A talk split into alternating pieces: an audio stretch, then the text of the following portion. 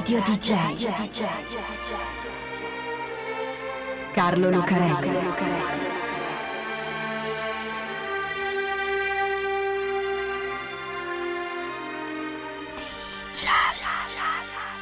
Carlo Lucarelli presenta Di Giallo, il radiodramma di Radio DJ. Salve a tutti, siete su Radio DJ, questo è Di Giallo e io sono Carlo Lucarelli, qui assieme a Fabio B per raccontarvi un'altra delle nostre strane, misteriose e incredibili storie. Questa è la storia di un delitto, che come sempre accade con i delitti, non è mai una questione privata che resta tra vittima, assassino e rispettivi cari, e anche la legge naturalmente, ma esce dai confini del crimine per diventare qualcosa di pubblico, che finisce per cambiare molte cose. Perché questa è la storia dell'omicidio di Barry Winchell. Fort Campbell è un enorme complesso militare che sta sul confine tra Tennessee e Kentucky, nel cuore degli Stati Uniti.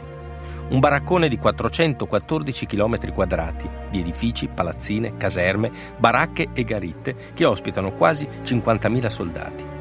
E mica soldati qualunque. A Fort Campbell è di stanza la 101esima divisione aviotrasportata, quella con lo stemma con la testa dell'aquila americana, la Screaming Eagle, l'aquila urlante, nello scudetto da portare sul braccio sotto la scritta Airborne. Uno dei reparti d'elite dell'esercito degli Stati Uniti, copertosi di gloria nella seconda guerra mondiale durante lo sbarco in Normandia, poi con il tentativo della liberazione dell'Olanda con truppe che scendevano dal cielo, tentativo fallito, un sacco di morti, ma tanta altra gloria poi l'invasione della Germania nazista e così via. Corea, Vietnam, le guerre del Golfo, tutte e due, l'Afghanistan, tutto. Quelli della centunesima, nelle varie specialità dei reggimenti e dei battaglioni che la compongono, ricevono un addestramento piuttosto duro, dal momento che il loro compito principale è quello di arrivare sul campo di battaglia con gli aerei da trasporto, gli alianti una volta, adesso gli elicotteri, sfidando la contraerea e i razzi della fanteria, saltare fuori e combattere, più o meno come i paracadutisti armi da assaltatori, addestramento al corpo a corpo. Sono tra i primi a radersi ai lati della testa, alla moicana, in quel modo molto Rambo e un po' psycho che ricorda il Travis Bickle interpretato da Robert De Niro in Taxi Driver. Ecco, Barry Winchell i capelli non se li è rasati così. Li ha quasi a zero, va bene, ma a vederlo con o senza divisa sembra un bravo ragazzone americano di 22 anni. PFC, Private First Class più o meno caporale, in servizio presso il secondo battaglione del 52 reggimento della 101 divisione aviotrasportata. Ecco, poco dopo l'alba del 5 luglio 1999, Perry sta dormendo nella sua branda quando arriva un altro soldato che si chiama Calvin. Justin, il commilitone che divide la camera con Barry, si alza silenziosamente dal letto, apre l'armadietto e tira fuori una mazza da baseball che consegna a Calvin. Solo un momento di esitazione, nel buio e nel silenzio delle camerate di Fort Campbell. Poi Calvin colpisce Barry alla testa più volte. Ammazzano Barry ammazzate nel sonno. Perché? Perché Barry Winchell, PFC della 101esima aviotrasportata, è un fucking fagot, un maledetto finocchio. Succede all'inizio del 1999. Barry si innamora. In tempo di guerra un soldato fa la guerra, ma in tempo di pace è un po' come un impiegato, svolge i suoi compiti, segue l'addestramento, sta a disposizione nell'orario di lavoro e poi nel tempo libero fa quello che gli pare, esce per esempio. Vicino a Fort Campbell c'è Nashville, che è un bel posto per divertirsi. Nashville, la capitale della musica country per esempio, non solo, un sacco di cose, un sacco di locali in cui si suona e si fa spettacolo. Barry esce con un gruppo di amici della centunesima, tra cui Justin, il soldato con cui divide la camera. Una sera escono insieme e vanno in questo posto molto alla moda, il Connection. Molto divertente. A parte i gruppi dal vivo, si esibiscono anche le drag queen, artisti transgender che cantano, ballano travestiti. E quella sera c'è una star, bravissima, che si chiama Calpernia Adams. Calpernia non è solo molto brava, alta, rossa, un fisico alla Jessica Rabbit di chi ha incastrato Roger Rabbit, è anche molto bella e molto affascinante. Barry ne resta colpito, tanto che dopo quella sera torna al Connection con gli altri e poi da solo e appena se ne presenta l'occasione offre da bere a Calpernia e si mette a parlare con lei. Anche Calpernia era un soldato una volta, un marine. Prima di cambiare genere e mestiere lavorava nel reparto medico del corpo a Nashville. Una volta scoperta la sua vera vocazione, dopo aver mollato la divisa, Calpernia si era scelto un nome d'arte preso da una commedia di Shakespeare e aveva cominciato a scrivere e interpretare le sue cose. Barry se ne innamora. Fino a quel momento aveva avuto qualche fidanzata, brave ragazzone americane come lui. Calperni è il primo uomo che conosce in quel modo, ma è una rivelazione anche per lui. Si vede che è innamorato. Justin, il suo compagno di camera, se n'è accorto subito dalle prime volte che sono andati tutti insieme al Connection. Lo ha visto come guardava quella là, quel travestito rosso sul palcoscenico. Ne ha parlato anche con il suo amico Calvin ed è d'accordo anche lui. Barry è innamorato. Non solo ci esce col travestito rosso, di più ha una storia, una relazione. A Justin e Calvin questo non piace, di più gli fa un po' schifo. Quella è la centunesima, la divisione dei duri con la testa rasata alla moicana, un po' Rambo, un po' Psycho, Jarhead, teste quadrate a forma di lattina. Infatti Justin e Calvin sono tutt'uno, dalla sommità della testa al collo, un cilindro, segnato solo dalle orecchie che spuntano. Killer addestrati a uccidere la gente. Che ci fa un fucking fagot, un maledetto finocchio in mezzo a loro, in camera con loro.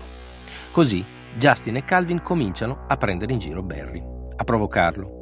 E siccome anche Barry una testa di lattina della centunesima che non si lascia certo spaventare, risponde e finisce spesso a botte.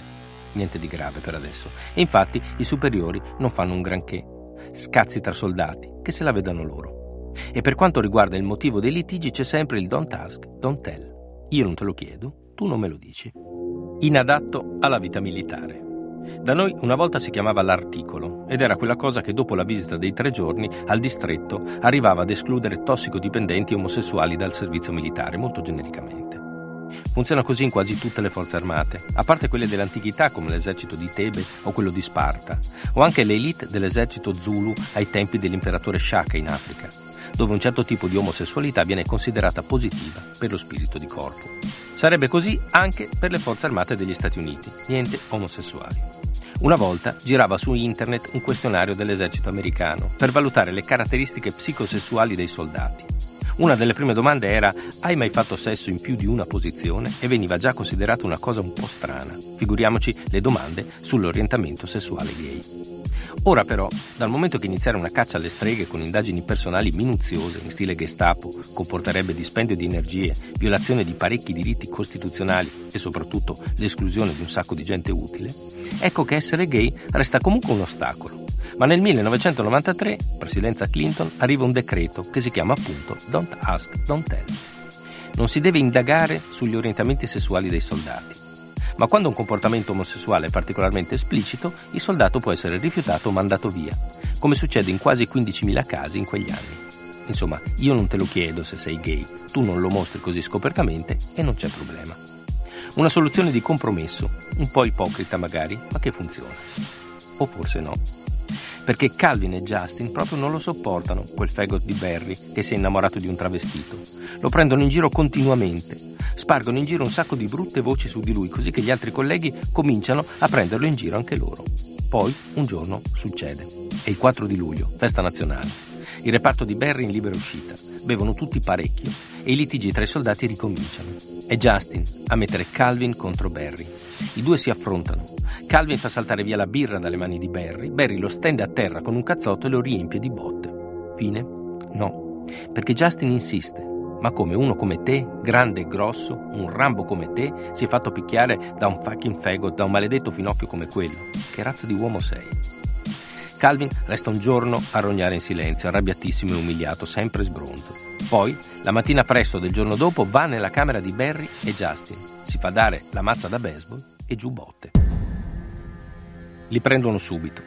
La polizia militare del forte avvia un'inchiesta Arrivano anche gli avvocati della famiglia di Barry e quelli dell'SMLD Network, un'organizzazione che si occupa della tutela dei soldati omosessuali nell'esercito americano. Justin e Calvin finiscono in manette e poi sotto processo per omicidio e cospirazione. Le indagini portano subito a galla tutta la storia, la persecuzione nei confronti di Barry, le provocazioni, le prese in giro, le risse.